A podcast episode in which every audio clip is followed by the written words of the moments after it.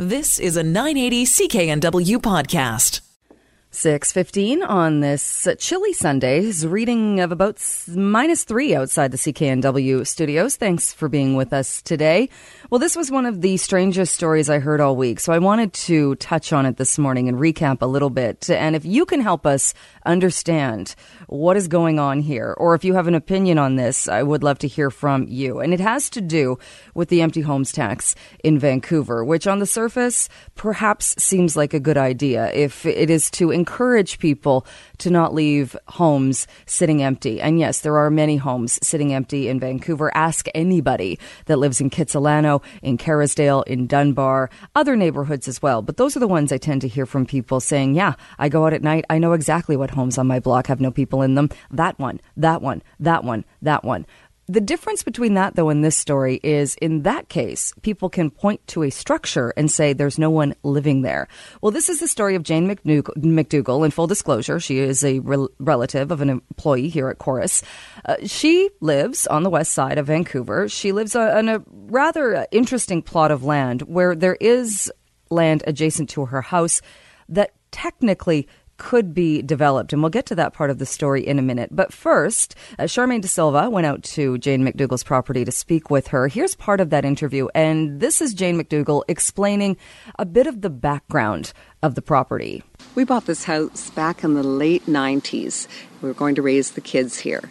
And it's a gracious old Kerrisdale home. In fact, um, it was, uh, I believe we were the second owners of this home.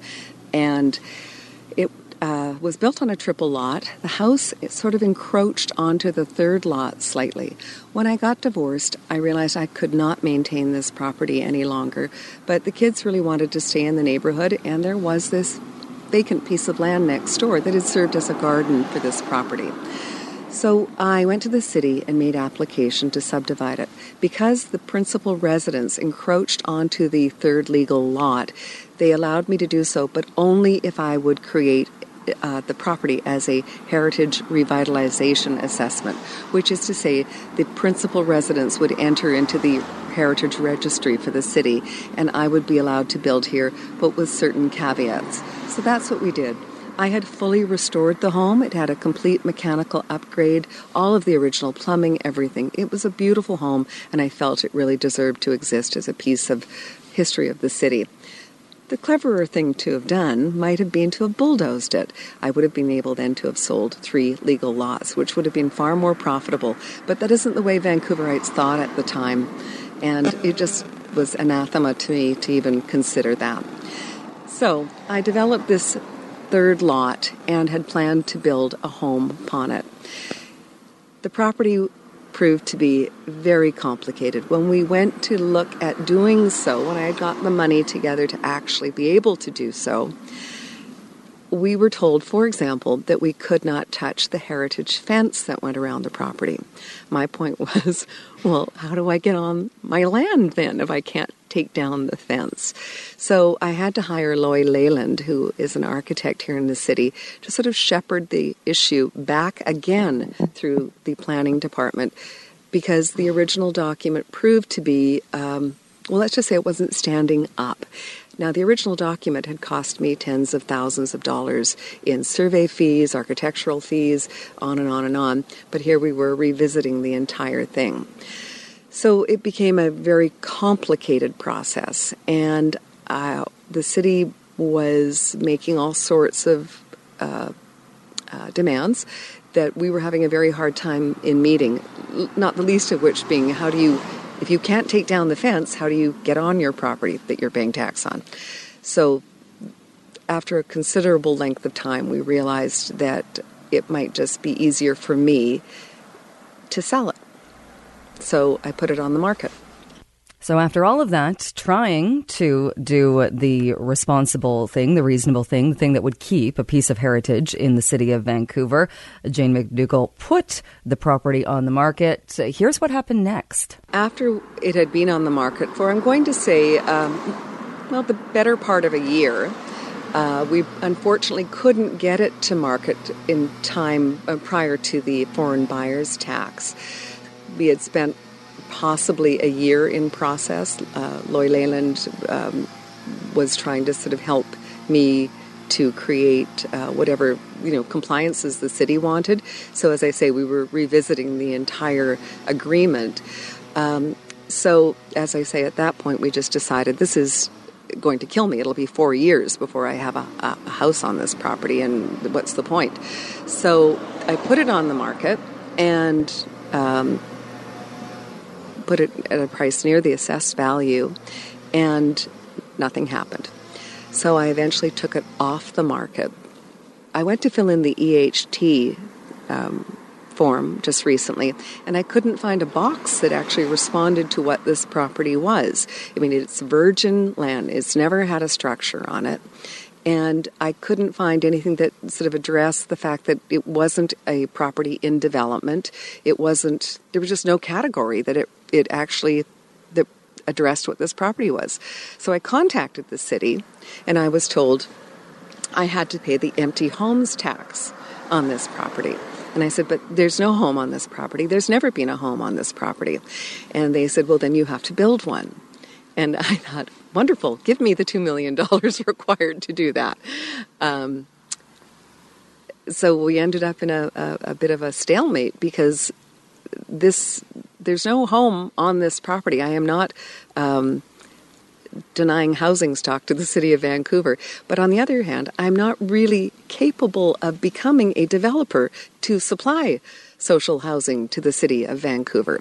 I wanted to sell it, couldn't sell it at the assessed value, and um, now I'm being told I have to pay an empty homes tax. I'm a bit shocked. Yes, shocked is one word, I think, to describe how you might feel in that situation because we're not talking about a couple thousand dollars or any small tax bill. We're talking about a tax bill of forty to sixty thousand dollars. And again, this was not for a house that is standing there empty that could be used for rental. So what does she do? Does she set up a tent in the yard? Does she let people come and camp there?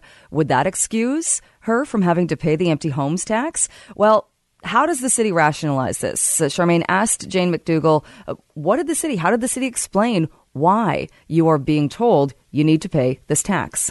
Essentially, that I have to develop the property. I have to create a home on this property. I have to build a house to make it available to the city of Vancouver so that someone can occupy it. Well, when I spoke to the city about it, and what I've understood thus far is that, for example, um, I was told I now had to get a building permit for this property by December 31st.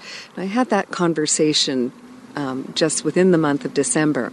Currently, to get a building permit from the city takes, most people will tell you, at least a year and of course there would have to be a, a, architect selection process and a design process so let's just say that should would have been a two year process the city apparently if you read through the entire bylaw which i don't think many vancouverites do if you read through the entire bylaw, there's one section that talks about some vacant land. It has to do whether or not it's zoned class one residential. So my point would still be that you know, if they're going to call the tax, and they do, you go to vancouver.ca forward slash EHT, that nothing alerted me to the fact that this property would even be considered as part of the empty homes problem. I get more information on my blue box about whether or not I can put Q tip swabs in with my paper waste from the household.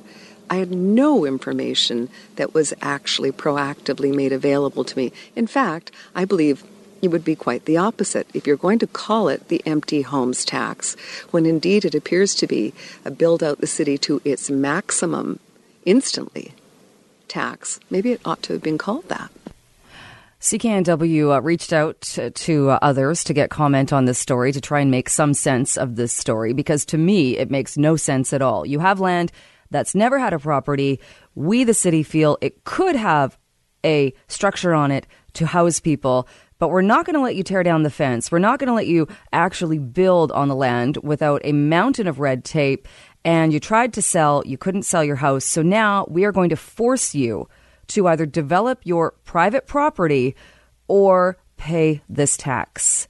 Uh, architect uh, and real estate consultant Michael Geller also weighed in on this uh, with CKNW, uh, saying this was a tax intended to get people with empty homes and condos to rent them out. This was not a tax with the idea to force people to develop land that has never been developed. And he went on to say if the city is seriously suggesting the owner of a vacant lot, which has never had a house, is obligated to pay the empty home tax, then something is terribly, terribly wrong. Uh, we also tried to get more clarification from the city on this to see if this actually was the case. Uh, asked about McDougall's case, the city said that one of the functions of the empty homes tax is to encourage owners of vacant land to develop their properties.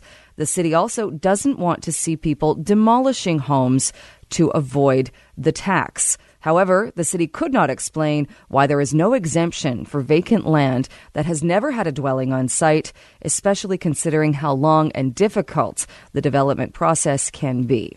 Well, it seems to me the empty homes tax needs to be tinkered with a bit, and that's okay. It's a new tax. There were bound to be a few mistakes, a few things that were overlooked. This is clearly one of them. And if the city isn't going to fix this, well, all the more reason to consider this when you head to the ballot boxes at the next civic election, because this is ridiculous. This is punishing somebody who has done nothing but be a responsible citizen. Like she said, she could have demolished the house. That would have been the much easier and more profitable thing to do. Instead, here's somebody that's being hammered and being told to pay tens of thousands of dollars because she's not a developer. Absolutely ridiculous. You've been listening to a 980 CKNW podcast. Listen live at cknw.com, the Radio Player Canada app, TuneIn, Amazon Alexa, HD Radio at 101.1 FM HD2, and on the AM dial 980 CKNW.